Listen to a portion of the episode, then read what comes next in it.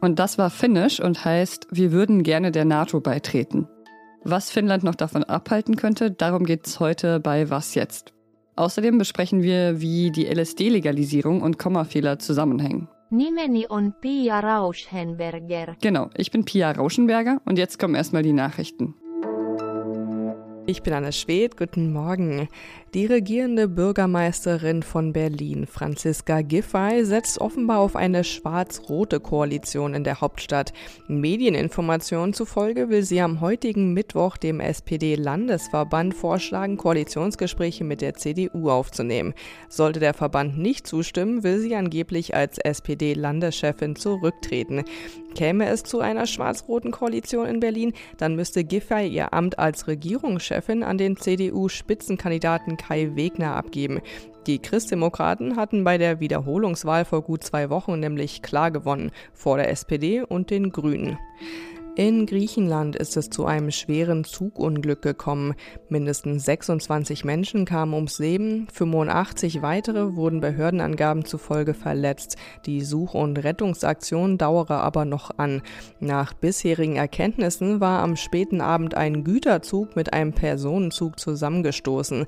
An Bord der Züge sollen 350 Reisende und 20 Eisenbahnmitarbeiter gewesen sein. Redaktionsschluss für diesen Podcast ist 5 Uhr. 1340 Kilometer ist sie lang, die Grenze zwischen Finnland und Russland. Aber seit Russland einen Angriffskrieg in der Ukraine führt, gibt es dort keinen regulären Grenzbetrieb mehr. Nur manchmal noch, bei der Elchjagd zum Beispiel, entwischt ein Jagdhund über die Grenze nach Russland. Finnland will die Grenze jetzt noch weiter absichern. Einerseits mal ganz praktisch, die Holzzäune sollen durch echte Barrieren ersetzt werden und andererseits auch sicherheitspolitisch. Finnland will der NATO beitreten. Darüber diskutiert das finnische Parlament seit gestern und heute will es abstimmen. Der Auswärtige Ausschuss des Reichstags hat bereits abgestimmt und sich dafür ausgesprochen. Gleichzeitig berät heute auch das ungarische Parlament darüber und Ungarn ist neben der Türkei das letzte verbleibende NATO-Land, das die Beitritte von Schweden und Finnland noch nicht ratifiziert hat. Ich spreche jetzt darüber mit Jörg Lau, er ist außenpolitischer Koordinator bei der Zeit. Hallo Jörg. Hallo Pia. Woran hängt es denn, ob Ungarn zustimmen wird? Ungarn spielt im Moment noch ein Spiel, das man im Zusammenhang mit seiner Politik gegenüber Russland sehen muss, also Orbans Politik gegenüber Russland. Ähm, man profiliert sich da als äh, die Macht in Europa, die am freundlichsten gegenüber Putin ist und ich glaube, darum geht's, um Punkte zu sammeln, ähm, um weiter günstig Energie zu bekommen oder sie auch für spätere Dinge da in Russland einzuschmeicheln. Ich glaube nicht, dass das ewig so weitergehen wird. Hm. In Finnland ist man sich ja ziemlich einig darüber, dass äh, NATO-Beitritt gut wäre, oder? Da gibt es in der Gesellschaft nicht große kritische Kräfte, die dagegen wären. Nein, das ist phänomenal. Also vor zwei Jahren waren es noch etwa 30 Prozent, die überhaupt für eine Aufgabe der Neutralität und den Beitritt zur NATO waren. Mittlerweile sind das weit über 80 Prozent in der Bevölkerung und in der Politik spiegelt sich das entsprechend. Und man muss sagen, das hat Wladimir Putin mit seinem Krieg erreicht. Jetzt will man unter den Schutz dieses Artikel 5 der finnische Präsident Niinisto hat sich auch neulich positiv darüber geäußert, dass es einen Beitritt bis Sommer geben könnte. NATO-Generalsekretär Jens Stoltenberg peilt nach eigenen Angaben einen Beitritt Finnlands und Schwedens bis zum Gipfel des Bündnisses im Juli an. Für wie realistisch hältst du das? Ich bin mir nicht sicher, ob beide beitreten können. Bei den Finnen, glaube ich, wird schon etwas gehen.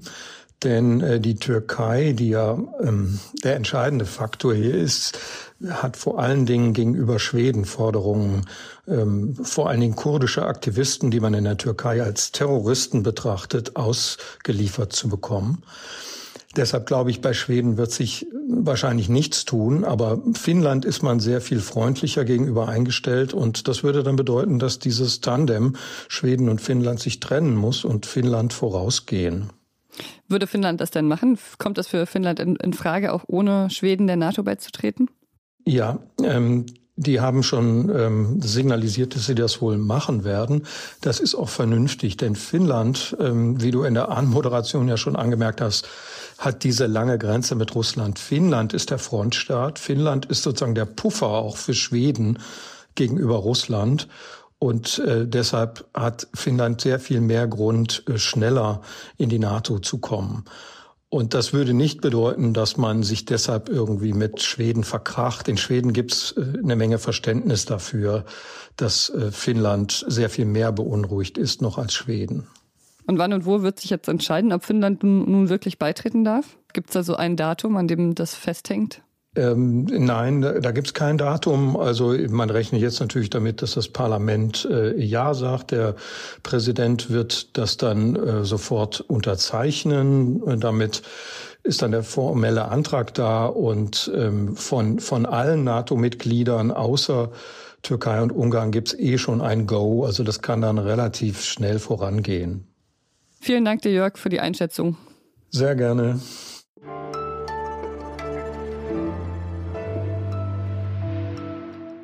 Und sonst so? Jason Arday wurde als Kind mit Autismus und globaler Entwicklungsverzögerung diagnostiziert. Er hat mit elf erst sprechen gelernt. Bis er 18 war, konnte er weder lesen noch schreiben. Aber obwohl er nicht sprechen konnte, hatte der junge Jason als Kind schon immer viele Fragen an die Welt um sich herum. Zum Beispiel, warum sind manche Menschen obdachlos oder warum gibt es Krieg? Und er hatte Träume. Eigentlich wollte er Fußballer oder Snookerspieler werden. Die Träume haben sich dann später etwas verändert. Und jetzt, mit 37 Jahren, steht er kurz davor, seinen Traum zu verwirklichen und Professor an der University of Cambridge zu werden. Er ist damit der jüngste Schwarze, der jemals dort Professor geworden ist. Und er wird äh, konkret Professor für Bildungssoziologie. Und ich kann mir gut vorstellen, dass er da in der Lehre bestimmt viel von seiner eigenen Erfahrung einfließen lassen kann. Herzlichen Glückwunsch.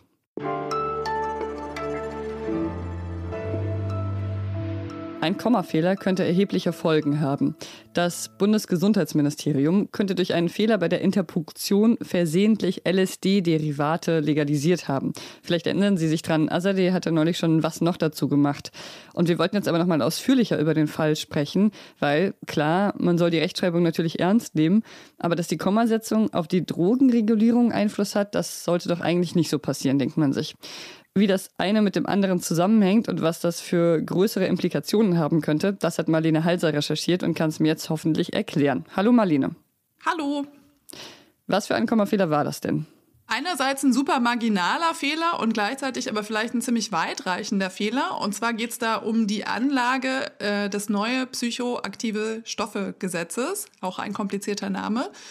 Und ähm, das ist ziemlich kompliziert, weil das im Grunde aussieht wie so ein Chemielehrbuch. Also man muss eigentlich fast einen Chemiker fragen, um das zu verstehen. Und so ist wahrscheinlich auch dieser Fehler passiert.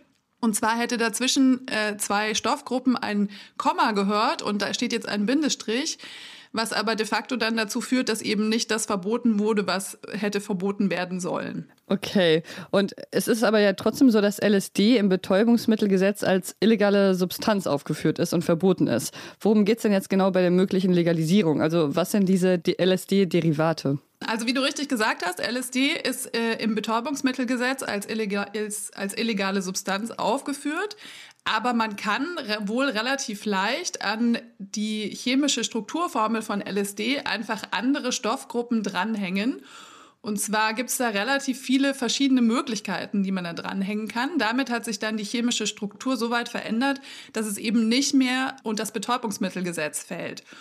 Und dann ist es nur geringfügig verändert, aber ähm, es ist dann mhm. plötzlich legal. Es ist aber im Prinzip immer noch LSD quasi. Ja, das ist die Frage eben. Ne? Also äh, das, man sagt, das ist eine sogenannte Pro-Drug. Also das heißt, dass diese äh, später angehängten Stoffgruppen dann als erstes im Körper wieder verstoffwechselt werden und wieder wegfallen und dann die Wirkung so wäre wie LSD. Aber das Problem ist einfach, man weiß es nicht. Weil im Gegensatz zu LSD, das ja schon seit Jahrzehnten äh, auch wissenschaftlich erforscht wurde, gibt es zu diesen neuen sogenannten Research Chemicals eigentlich einfach keine Forschung. Also man weiß nicht, welche Wirkung haben die? Ist die genauso wie LSD? Gibt's, haben diese Stoffgruppen, die da angehängt wurden, nicht vielleicht doch auch noch eine Wirkung? Also man weiß eigentlich gar nichts. Ne? Research Chemicals zeichnen sich eigentlich dadurch aus, dass ähm, man im Grunde erstmal Tierversuche machen müsste, um das am Menschen überhaupt zu testen. Also sie sind einfach zu neu, als dass man irgendwas über sie sagen könnte. Ich kann mir vorstellen, dass da viele neue Stoffe gerade auf den Markt kommen. Es ist wahrscheinlich gar nicht so leicht für die Behörden zu überprüfen, was davon jetzt gefährlich ist und was nicht, oder wenn das so eine Masse ist. Genau, also es, es, kommen wahnsinnig viele neue Substanzen auf den Markt, nicht immer nur LSD-Derivate, sondern äh, über 1000 neue psychoaktive ähm, Substanzen. Das ist immer, der, der Hintergrund ist immer, dass man bestehende Verbote umgehen will. Und deswegen ist eben auch die Frage, ob das so sinnvoll ist, ähm, einfach immer mit, mit Verboten darauf zu reagieren. Einfach weil man immer hinterherläuft. Also man kann irgendwas verbieten und dann wird aber in Laboren natürlich immer wieder was Neues entwickelt und umso mehr neue Substanzen entwickelt werden und umso weiter die auch von der Ursprungssubstanz entfernt sind, umso weniger weiß man über die und entsprechend ja, kann man auch das Risiko überhaupt nicht einschätzen. Danke dir, Marlene. Sehr gerne.